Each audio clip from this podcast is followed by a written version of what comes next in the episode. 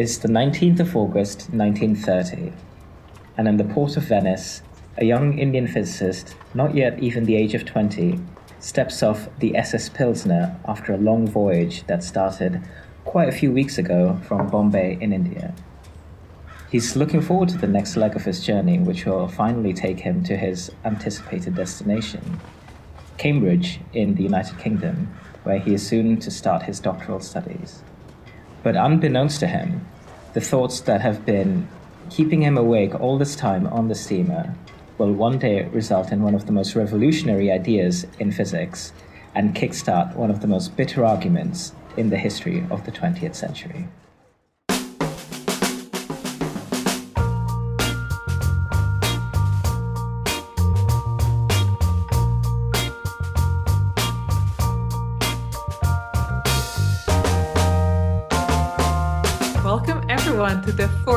Episode. And this is the fourth episode of the Open Universe podcast. No one asked for it. You're still getting it. Very few people are still asking for it. Yeah. so, the title of today's episode is The Final Voyage in the Life of a Star. And this is based on a research article by Subrahmanyan Chandrasekhar called The Maximum Mass of an Ideal White Dwarf. And it's a pretty uh, opportune time to be recording this episode, isn't it? Because rather coincidentally, and absolutely not by design at all, today is in fact the 110th anniversary of Subrahmanyan uh, Chandrasekhar himself. That's pretty Yeah, October 19th, 1910. 1910, exactly. I don't know about you, Anna, but I had like I think more than any other episode so far, I went down so many different channels and went down so many diverging paths while doing my research on this particular episode. I know. And I remember us uh, discussing whether to choose even this paper because it was so short and we were wondering if we would even have enough material to to discuss it. And now, well, I guess we'll just have to see how long it takes us should we tell the listeners that we've actually started even like thinking of the screenplay and casting roles of the movie that we're bound to make about this? so the objects of interest in today's episode are these uh, very curious uh, celestial entities called white dwarfs. And these are particularly interesting classes of stars because they really represent the end state in the evolution of most ordinary stars. But what really makes them different is that whereas ordinary stars uh, keep burning bright thanks to this process of nuclear fusion that takes place inside them, white dwarf stars aren't actually doing that any longer. And they just have a lot of residual energy and heat that is left over after the evolved stages of the star. And it is this radiation that just continues to burn away and uh, sustain the star till well, for billions and billions of years thereafter, really. That's really amazing when you think about it because they are white because they're very hot. So that means that there is just a lot of heat that, that is still left in this small object being just radiated away. Yeah, exactly. And I guess theoretically, because there's no further energy injection, there will come a point where all of the radiation is gone and technically this white dwarf dims continuously and could eventually turn into a black dwarf. So I guess the, the white dwarfs are doing like the aging in reverse instead of becoming whiter, that like their hair becomes grayer and ultimately black. Yeah, no, exactly. the Benjamin Button of stars. Exactly. there you go. but well, but apparently the the time that it takes to do this is, you know, longer than, you know, the length of time that the universe has been around for so far. So so I guess they're firmly white for now. For, for now, yes. I think they'll have to deal with their geriatric state. So interestingly, white dwarfs were first uh, discovered, although they weren't necessarily called that at the time, as far back as 1783, when the astronomer William Herschel discovered a particularly curious set of stars in the sky. And they were curious because they formed a triple system of stars that were orbiting one another. This system is called 40 Eridani. And about 200, well, actually not 200 years, but maybe around 130 years later, astronomers were able to actually classify these different kinds of stars. And one of the stars in the Eridanus system uh, was marked as being of a particular spectral type or of a particular classification, uh, which was basically a type A or a white star. And this is really nice connection to the, our previous episode because the classification was done by the same group of women that we talked about last time. That's exactly right. Yeah. Yeah. And this fact that that the white dwarf was one of the first white dwarfs discovered was in the systems of stars, not the star on its own, but actually bound to, to other stars and which orbit each other, turned out to be really fortuitous. Um, so we kind of lucked out there because it turns out that one of the brightest stars in the night sky, or the brightest star in the in the northern night sky, called Sirius, also had a small companion a faint companion, which ended up being a white dwarf. And because those two stars are orbiting each other from the, their relative motions, it is possible to calculate what is the gravitational pull of each star. And it turned out that this star, a white dwarf, which was fairly faint, was actually much larger than expected, which meant that it was a fairly dense star. So much so that when astronomers went to actually calculate its density, it turns out that it was a million times denser than water. Wow, well, that sounds like, you know, something that is what did you say was like a million times denser? yeah denser it was a million anything? times wow. denser than than water um, wow so so i mean i would have thought that something that dense would have the ability to almost sort of collapse under its own weight and be crushed by its own gravity, wouldn't it? So, so what's actually you know, holding these objects up? Yeah, that was a big mystery for the astronomers at the time. Nothing that we are familiar with uh, has been compressed that much. So it, it sounded like we are really entering in a new regime. Everything that surrounds us is built out of atoms. And at the center of an atom is a nucleus, nucleus that is built out of protons and neutrons. And this is very, very small. However, it is surrounded by a cloud of electrons, which is 10,000 times larger than the size of the nucleus. And so, one way you can compress matter more than you could uh, compress individual atoms is sort of to strip those electrons to form like a sea that surrounds these unbound nuclei. And this is what astronomers hypothesized at the in the early 20th century is the structure of the white dwarf, that it is actually just a, a bunch of uh, atomic nuclei moving on their own in this sea of electrons. So physicists always like to try to approximate very complex systems with very simple analogies. And the analogy that they came to in regards to how white dwarfs actually manage to support themselves under their own gravity is by saying that you could basically treat them as being these gases made up of sea, uh, uh, you know, uh, a swirling sea of electrons. And the sea of electrons is rather curious entity of its own because this comes at around the same time when there was a revolution happening at the very opposite end of the scale of the universe in the world on the realm of quantum physics, where slowly physicists were beginning to realize that electrons, or more generally a class of particles called fermions, have a very unique property in that they seem to want to kind of avoid one another. Now, what does that mean? Does this mean that they were socially distancing way back in 1930? They're the they're the original social distances. Have we mentioned social distancing in every one of the episodes so far? Because I'm I'm pretty if sure. If we haven't, I think yeah. we should going forward. yeah, because I'm pretty sure we said that about the ultimate fate of the universe, and like everything will be like maximally social distanced or whatever. yes, um, I think we did. We might have yeah. skipped the last one, but maybe not in good portion, yeah.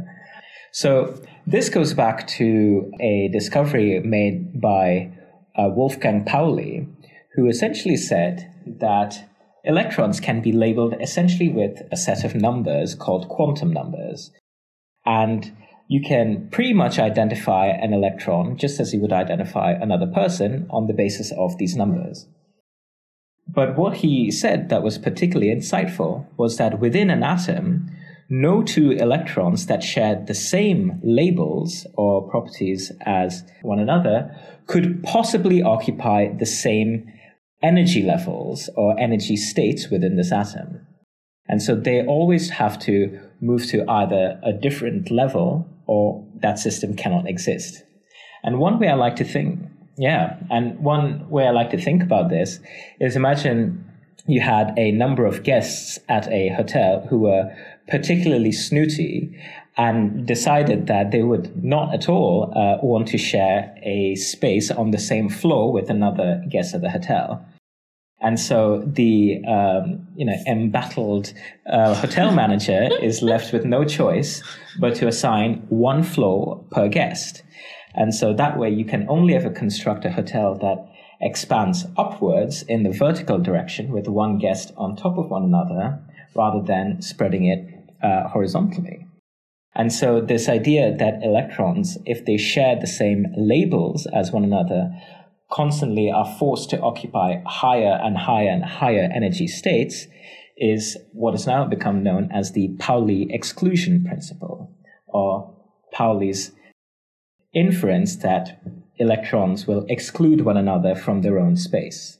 And what this exclusion principle essentially does is that by forcing electrons to higher and higher energy levels, it sort of builds up a extreme amount of pressure within this uh, within the substance that they actually reside in, which in the case of the white dwarf is this sea of electrons. And it is this pressure that is created by essentially stacking electrons on top of one another that is ultimately able to resist the gravitational collapse of the star. Ah, that's such a nice meeting of the different scales. Yeah, exactly. I mean, it's probably one of the first. Ex- I mean, I, I wonder how often there has been this sort of insight of you know quantum mechanics kind of directly feeding into the physical interpretation of something in an astronomical context. It must be one of the first examples of it. And definitely the first example of this particular phenomenon of the exclusion principle being applied in astronomy. So this was quite lucky that so many things were coming together at the same time. And white dwarfs, which have been a huge puzzle for a while now, it seemed like we might actually be able to explain how they exist in essence. As as Sonak mentioned before, there was this big question of uh, what keeps them together, what resists the, the gravitational pull of this dense material. And the general suppression of the electrons was a very good candidate to do the job. And what some astronomers at the time were doing is calculating okay, exactly how much pressure can, can electrons of a given density provide of a star. It turns out that for slowly moving electrons can support quite um, quite a bit of matter. And it turns out that even if you keep adding matter to a star, so increasing the mass of the white dwarf, the, the size shrinks so that it's it com- gets compressed a little bit more, but still this pressure of electrons can keep it uh, from total collapse. And the no matter what how high of a mass you, you try to put on this white dwarf structure, like the sea of degenerate electrons can support against the collapse. But what Chandrasekhar noticed is that if the material becomes sufficiently dense, then some of those electrons will no longer be slowly moving. Some will get, uh, have quite a high energy and move very fast. Yeah, I think saying quite a high energy is uh, perhaps underselling it a little bit. But essentially, Chandrasekhar's insight was seemingly pretty simple when you think about it, but it has rather profound consequences because he essentially had this intuition that if you imagine just stacking together all of these electrons on top of one another and putting them on increasingly higher and higher and higher energy levels, the electrons which are at the very topmost uh, floors of this hotel, to go back to that same analogy, uh, will be especially agitated because they're at extremely high energy. Now, energy essentially in this case corresponds to the kinetic energy or the energy of the motion of these electrons. And pretty soon, Chandrasekhar realized that this energy would be large enough that the electrons themselves would be moving at very close to the speed of light. And what becomes rather exceptional at this limit is that when objects start moving close to the speed of light, the ordinary laws of physics, as described to us by Newton, for example, which was roughly speaking the kinds of physics that had been applied up until this point to white dwarfs, would no longer actually work. And instead, one would have to resort to the theory of special relativity, which Einstein had written down just two decades ago, and actually completely rework the equations according to this new formulation of how things move in space. So, yeah, that's really remarkable how Chandrasekhar pulled all of these uh, hottest trends in physics and applied them to white dwarfs.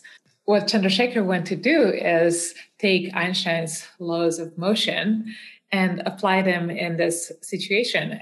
So, what he ended up finding is that in this case, when the electrons are moving so fast, they are no longer able to provide the same amount of pressure as when they were not moving as fast. And so, with this more limited uh, ability to combat gravitational pull of the rest of the material in the white dwarf, it turns out that there is some uh, maximum mass uh, of white dwarf uh, or this degenerate electron pressure at relativistic speeds can support. And this became known as the Chandrasekhar limit. It turns out that if you increase the mass of the white dwarf beyond this point, the size goes to the size of the white dwarf goes to zero. Mm, that sounds like it could result in something rather catastrophic, couldn't it? Yeah, it's it was unimaginable at the time. It felt like you no one ever heard of a star with uh, a size zero. Yeah, and you can imagine maybe the listeners are already thinking about what that could potentially uh, imply, but you can imagine that such a prediction would have caused a real stir in the astronomy community at the time. And this was especially the case because it was rather an audacious, you know, uh, statement that was been made by this young 20 year old student who just turned up from out of nowhere claiming to have discovered this you know solution to the conundrum of white dwarfs that had real profound ramifications for the nature of reality so to speak.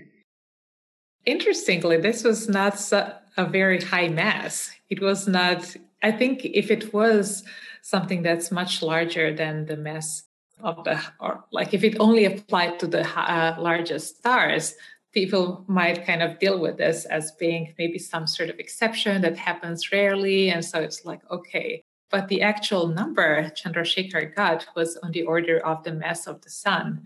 And we know that the sun is a fairly typical star. There are many stars that are kind of the mass of the sun or even slightly more massive. Yeah. So the implication that, in fact, you could have not just a handful of stars, but potentially um, you know, the vast majority of stars could put, you know, run down this uh, exotic hill of having some kind of finite mass, but pretty much zero size, was really something that shook the foundations of physics at the time.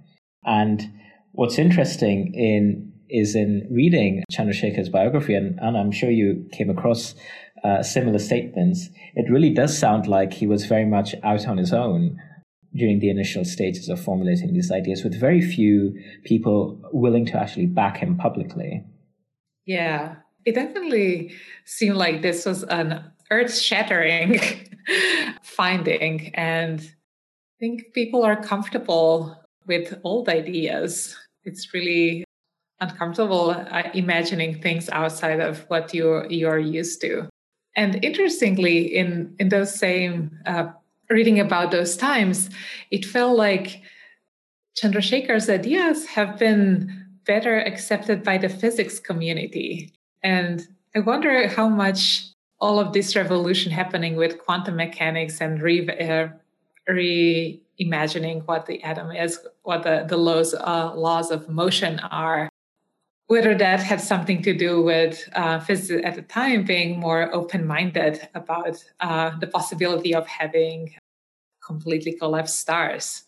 I wonder if there was a tendency amongst astronomers to kind of almost cloud their faith or their trust in the physical ramifications of a mathematical proof um, based on their preconceived notions of what they thought, you know, reality or nature should look like. Whereas maybe the physicists are less biased or were less biased by these things because they were seeing, you know, their entire intellectual framework being turned upside down already by the quantum mechanics revolution, as you as you just said.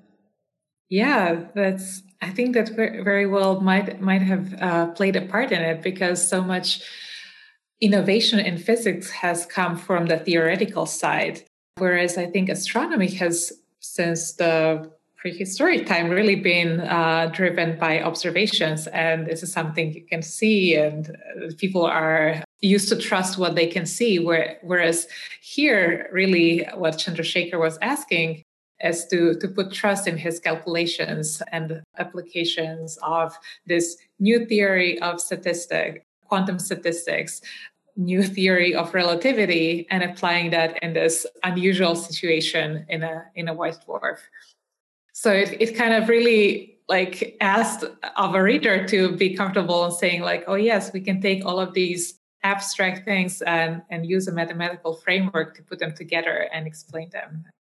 This sort of reminds me of a quote that is attributed to Chandrasekhar from one of the interviews that I saw him give, where he says that theoretical astronomy must provide for astronomy what experiments have provided for physics.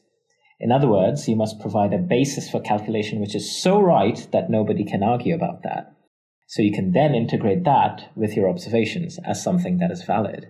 Yeah, I think that's a very, you know, it's a very different way of thinking about astronomy because I think for millennia, people have been doing astronomy as something where you see something through a telescope and then try to figure out what it is rather than being the reverse process of you calculating something that implies something about nature, which you can then verify. So it's kind of like a reversal of the scientific method as applied to astronomy, which I'm sure is part of the reason that this uh, idea of the maximum mass of white dwarfs uh, really kind of disturbed people a little bit.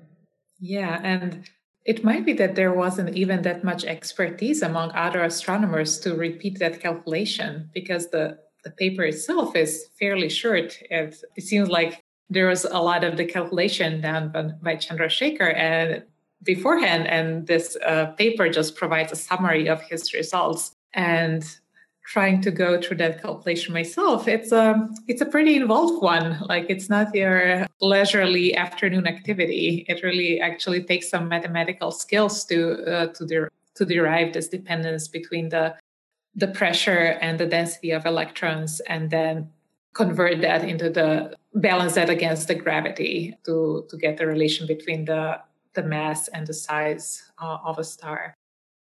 I was reading a little bit more about uh, chandrasekhar actually and uh, what became clear was that everyone kind of said that this this feature of him being so sort of at ease with the mathematical method and then applying this to an extremely complex problem and taking it all the way from start to finish was something that really uh, defined his work. And that's especially amazing, actually, when you think about the fact that a lot of his early education was pretty much just driven by self self tutored mathematics.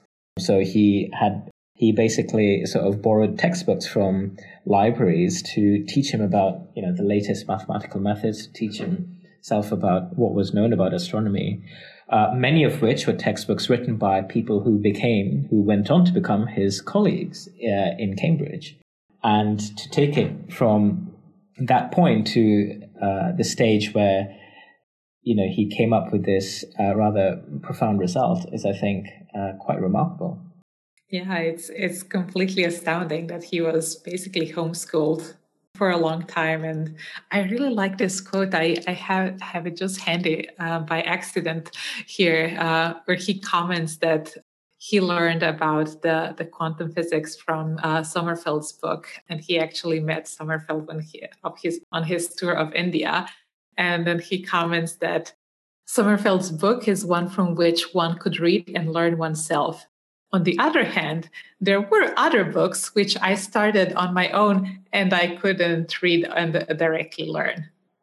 Sommerfeld, it should be said, was one of the early proponents of this idea of well, he was very invested in the idea of condensed systems. Uh, in other words, systems that have very high densities of particles in them in the laboratory, uh, which was, of course, the insight that led to Chandrasekhar applying the same principles to white dwarfs eventually. So it's a rather cute little historical loop that is tied up that way.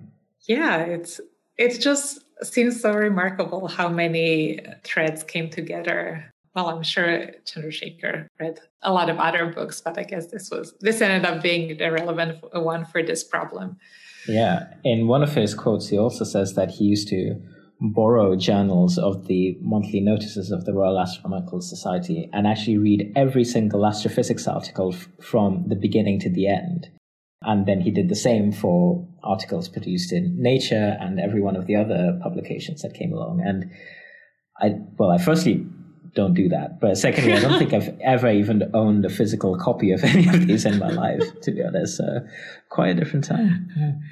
It's not just you, so like I've never heard of anyone really reading all of the papers in a particular journal. Yeah, and he, you know, by by no means did he sort of grow up in a particularly underprivileged or a particularly overprivileged uh, familial background. But you know, he came from pretty modest uh, means uh, and grew, grew, up in uh, Madras in the south of India. And at the age of 19, embarked upon this, you know, great journey to the other side of the world where all the great intellectuals of the day uh, were based and in Cambridge University in the UK. And what was quite astounding uh, was to hear about how he felt really quite isolated by that experience not just in terms of social interaction, but I think he felt pretty intellectually cowed as well. And there's this particular uh, quote that struck me again in this interview, which is which is hosted on the American Institute of Physics uh, website, which we'll provide a link to as well with the supplementary material that accompanies this episode. But he says that, you know, when I went to England, I had a shattering experience to suddenly find myself in an environment where there were people like Dirac and Eddington and Rutherford and Hardy, not to mention all the other well known names. And it is a very sobering experience. I was extremely optimistic in India before I left India, but once I came to England, I became very sobered, if not humiliated. I didn't really know whether there was any possibility for me to accomplish in the world I found myself. Yes, imposter bias at its best. Yeah, exactly. But little happens did you know to the best of us. I did quite literally the best because yeah. it turns out that this little calculation that we spoke about and that he sort of did on board the the ship that took him all the way from India to England was uh, part of the work that eventually won him the Nobel Prize in Physics in 1983. Yeah. So I bet he, if he had known that at the time, I wonder if he would have still felt as intellectually dwarfed. It was great that this work was recognized by the Swedish Academy in 1983. However, it had taken the astronomy community a long time to actually accept these results. And there were some bitter arguments that Chandrasekhar had with his basically mentor at Cambridge, Arthur Eddington, about the, the existence of a maximum mass the white dwarfs can attain. So yeah, at the time, Eddington was the the most famous and the most uh, well-established astronomer, and he did many important things, including understand this, uh, or provide a first description of the structure of the stars. Uh, so he was definitely an expert on the topic, and he did not agree with the this result, or rather, not agreeing is not really the right word. He just thought that it would be inconceivable that a star could have a zero mass, that it could collapse into nothing. And so he he would rather think that there was something wrong with the calculation, uh, or whether that, that you couldn't just take all of these different uh, physical theories and combine them into one another together so that there was some conceptual error in this uh, calculation rather than accept the existence of something like a star with a zero mass and he was very vocal about it yeah i mean as the story goes so chandrasekhar and eddington had been in constant uh, communication of course being colleagues mm-hmm. in cambridge and it's said that chandrasekhar had constantly told Eddington about the latest developments with his work. Um, and then after giving his uh, talk at the Royal Astronomical Society, Eddington then got up and then basically spent the good part of an hour, conti- you know, in the process of just destroying Chandrasekhar's uh, speech and, in in effect, kind of destroying his reputation in front of the world of astronomy that stood before them. He, I think, very famously said that I hope I leave. So this is Eddington mm-hmm. famously said that I hope I leave this room alive because nothing of what you have heard just now, speaking of Chandrasekhar's talk, uh, can be possibly correct. And he basically then said that all of the arguments that were made about there being a maximum mass to these white dwarf stars beyond which they would undergo this sort of uh, unstoppable collapse, radiating uh, into nothing and being trapped by their own gravity was just was just you know fanciful notions that had no basis in reality. Um, and this must have really hurt the young Chandrasekhar at that time because he would have been no more than 23 or 24 years old at that time. And this was his great mentor, someone whom he trusted and someone whom he had, you know, constantly updated about this work now standing in front of the public for the very first time, actually expressing his disgust, in some sense, of these scientific results. And for all intents and purposes, Chandrasekhar was really, really hurt by, by this, as you can imagine, and probably never quite recovered from this public embarrassment. But that, of course, did not uh, lead to him changing his mind. And he really stuck to his guns and said that, well, my calculation is correct. And this must be the case whether or not you think this is possible, because this is what physics tells me, not because of, not, or rather, this is what physics tells me and not what I think should be the case, because this is what I think nature should be like. Yeah, that was a very humble approach to science, saying like accepting everything you find, not just the, the results that you think that you like. But it ended up with Chandrasekhar both leaving the the UK and ultimately settling in Chicago, and also kind of moving to work on different fields. And where he also contributed so richly. So really he he revolutionized many areas of astrophysics and maybe in, in future episodes we get to some of his other contributions.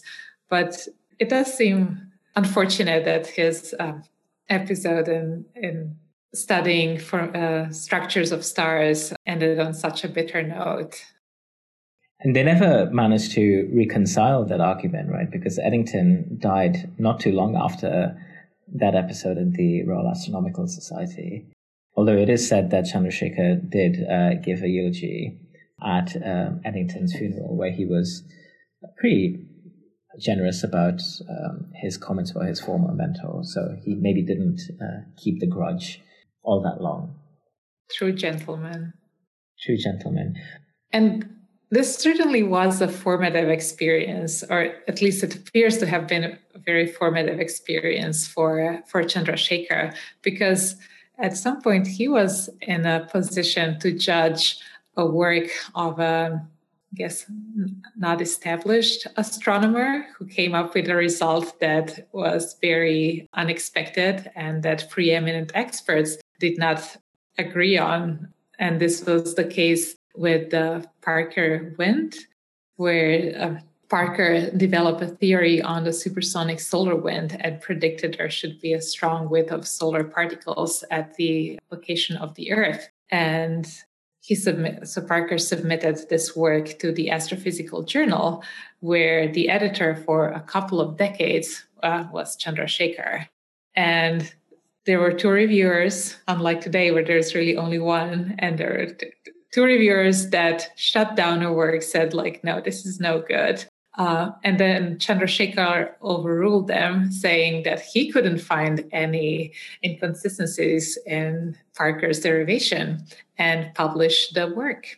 And well, only recently there was the Parker Solar Probe uh, designed to, to measure the squint, carrying the name of the Parker, Eugene Parker, who actually turned out to be correct. There you go. So Chandrasekhar very much uh, stuck to his principles even in his role where the roles were reversed in some sense, right? Where he had the role of the of Eddington in some sense, but clearly didn't let that particular phase change him. Well, it's a pretty good thing that he actually stuck to his principles throughout all of those years, despite, you know, being shunned by the majority of the community, because the great legacy of Chandrasekhar's work that we've just discussed from 1931 is that the inevitable end state of a white dwarf that exceeds its maximum mass is basically an object that inevitably collapses in on itself through its own gravity and then just becomes this mysterious shadows region in space time where gravity is so strong that even the faint illumination that radiated from a white dwarf will no longer be able to escape. And of course, based on this particular description, you might think that, well, this sounds a little bit like what a black hole is. and exactly. You is, would be correct. you would be correct. And so Chandrasekhar, in some sense, laid down the mathematical foundations that predict the existence of black holes. And this is all the way back in 1931, of course, when these calculations were made. And of course, black holes now seem like something everyone's heard of and is a part of our everyday lives in some sense. And we've now even managed to image black holes uh, pretty recently. But back then, this was a completely, you know, exotic, pretty crazy idea that was a result of a mathematical theory. Yeah, even now, I think people are still there, like black holes are still exotic objects, but people accept them as yeah. existing. And later on, Chandra experienced another clash between the established idea and, and a new idea. But this time he was in the role of an arbiter instead of the participant. And it happened when Eugene Parker, a young professor of astronomy at the University of Chicago, where Chandra was also a professor, was solving hydrodynamical equations for the solar corona in 1957. And in doing that, he proved that there should be a stream of particles radiating from the sun all the way to the to the earth and probably even beyond. And that was really controversial. And the two referees that um, the journal uh, assigned to gauge this work were very dismissive. They totally did not believe that this could be happening. However chandra who was the editor of the um, astrophysical journal he didn't find anything wrong with the calculation. And as the editor, he overruled the referees and decided to accept the paper. And it turns out he was right to do so because a few years later, this solar wind was detected. And a couple of years ago, NASA launched a space mission called Parker Solar Probe to actually study this in a lot more detail. So I think it kind of just goes to show how important it was for Chandra personally not to limit himself uh, with what he thought or what other people thought was how a universe works, but instead to trust the mathematics and physics of these phenomena. And this really has served him well personally in all of his findings, but through him and his role as the editor, also the astronomical community in a broader sense. That's a great example of uh, using your power for good, isn't it? it really is. Um, because you know he's he's quite clearly someone who, as you said, was on the receiving end of you know power being used in an inconsiderate way to yeah. sort of suppress uh, you know his voice. But when he found himself in that sort of privileged position, uh, he clearly, you know, looked past the prejudices and um, perhaps the short-sightedness of the referees and sort of said that you know nothing about this calculation looks especially wrong to me, and I think it deserves to be published. And lo and behold, he was uh, right not for the first time in his life. For sure, and it's just like also a certain kind of dedication. I feel like as an editor, you receive a lot of submissions of, of journal articles and i assume that he didn't have time to go through all of them so i thought yeah. it was really important that he he made this decision to look into this in detail and he actually checked the whole calculation which is pretty yeah. remarkable maybe perhaps there was a uh, an element of you know batting for your own team considering the university of chicago link mm. as well who knows well Who this knows? is conspiracy theory talk but that aside i think I think Chandra's Chandrasekhar's legacy really extends uh, to well beyond just the immediate impact of the articles uh, that he wrote, or indeed that he was the editor for. He was, by all accounts, a pretty prolific teacher as well, having tutored a very vast uh, number of courses during his time at the University of Chicago. And what's quite amazing is that in every sort of biography that you read about him, you always hear about how dedicated he was to the craft of teaching. So I'm just looking at this newsletter from the news office at uh, the University of Chicago, who which talks about how in the 1940s he would make this a weekly 200 mile round trip from Yerkes Observatory in Williams Bay, Wisconsin, which is presumably where somewhere he worked at during some point in his working life and would drive from there to the University of Chicago uh, to teach a class on stellar atmospheres, which is, of course, you know, something that you would think he's pretty dab handed at.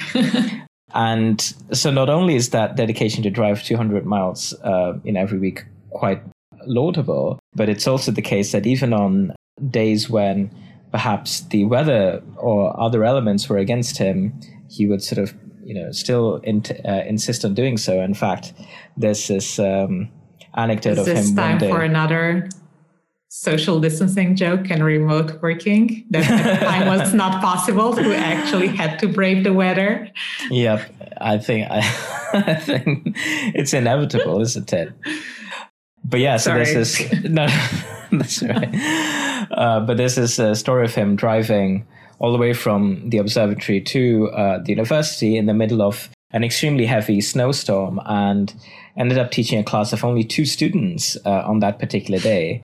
And interestingly enough, the two students he ended up teaching on that given day were Tsung-Dao Lee and Chen Ning Yang, both of whom ended up winning the 1957 uh, Nobel Prize in Physics uh, which was quite a long way before uh, Chandrasekhar himself actually managed to do, which was in 1983.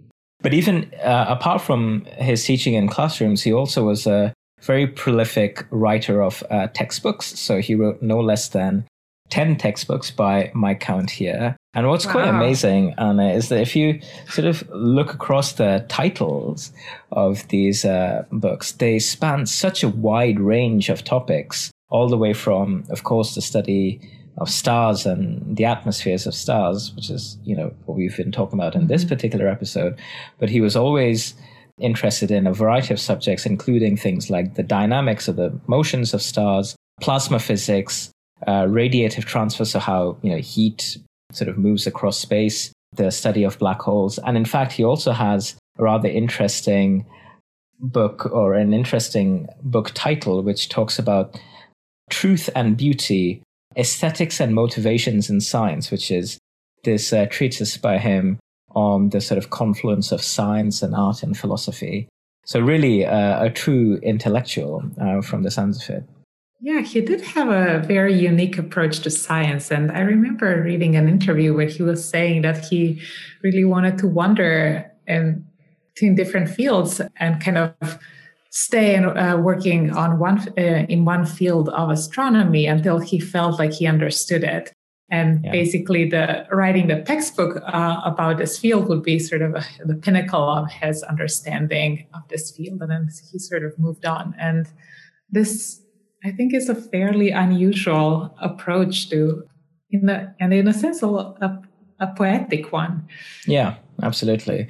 I think I, I can't remember exactly where I read this, but one of the recurring things that is said about uh, Chandrasekhar is that every one of his papers would involve a very sort of in depth, comprehensive mathematical approach, almost as though you were kind of trying to reason yourself or teach yourself through mm-hmm. that subject for the first time. But he was kind of, you know, doing these calculations really because he, he was, I guess, experimenting with new subjects at the time and really wanted to make it the definitive piece of writing on that particular topic. So yeah, it makes sense that uh, the he, he was so prolific as a scientist, but also as a teacher, given his attitude. And I think you mentioned that he had 45 PhD students. Yeah, yeah, that's uh, that's pretty remarkable. 45 uh, PhD students um, during his time, I guess, in Chicago. in Chicago, yeah, yeah, yes. I mean, and just for context, a PhD thesis lasts at least four years mm-hmm. or so. So that's that's yeah. a lot of you know, people hours, people years. Yeah, that's a lot of um, science ideas that you have to come up with for sure. Project ideas, if nothing else. Yeah. And so you mentioned how he he worked in all of these fields, and really the all that we've talked about the this internal structure of stars has happened very early in his career, and then he moved on to other topics.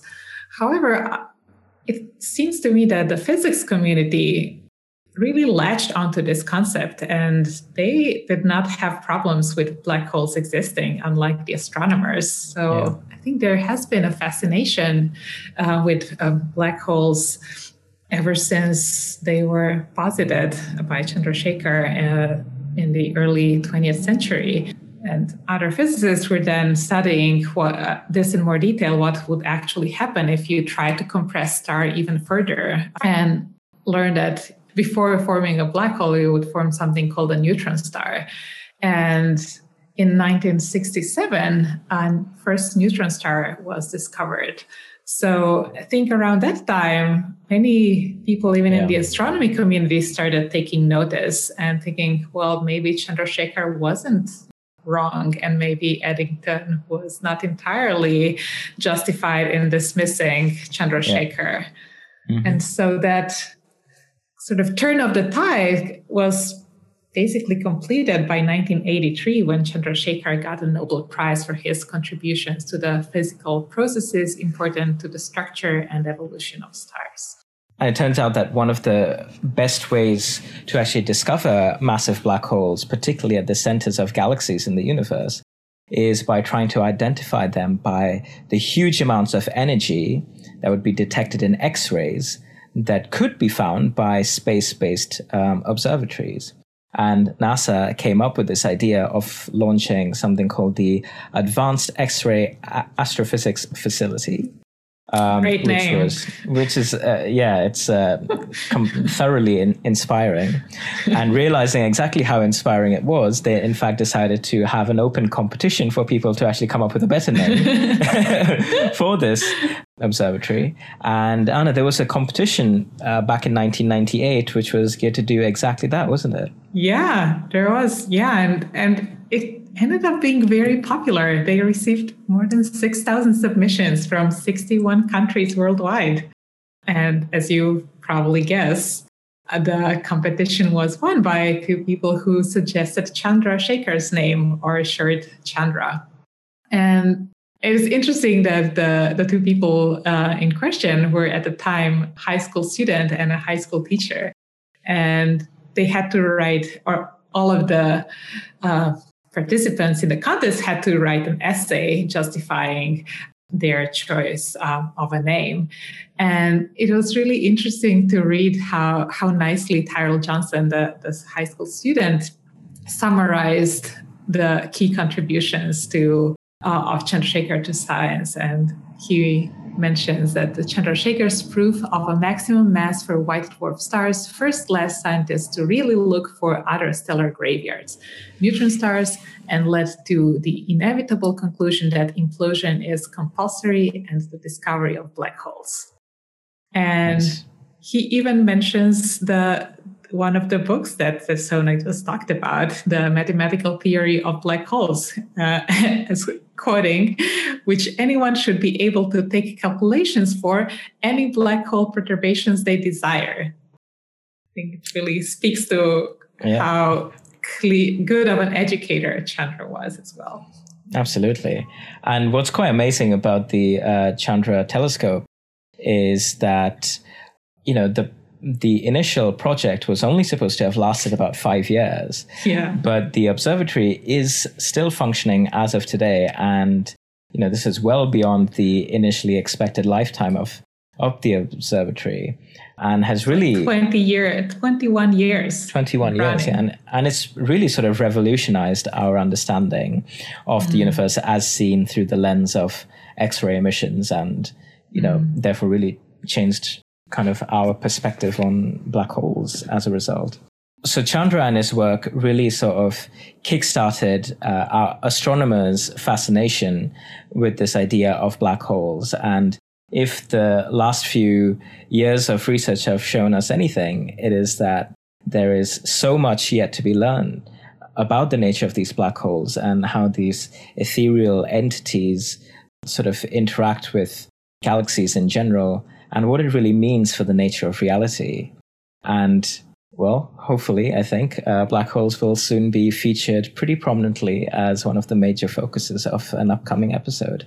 But until then, it's going to be goodbye from me. Goodbye from me too. And see you all later. Bye. Bye.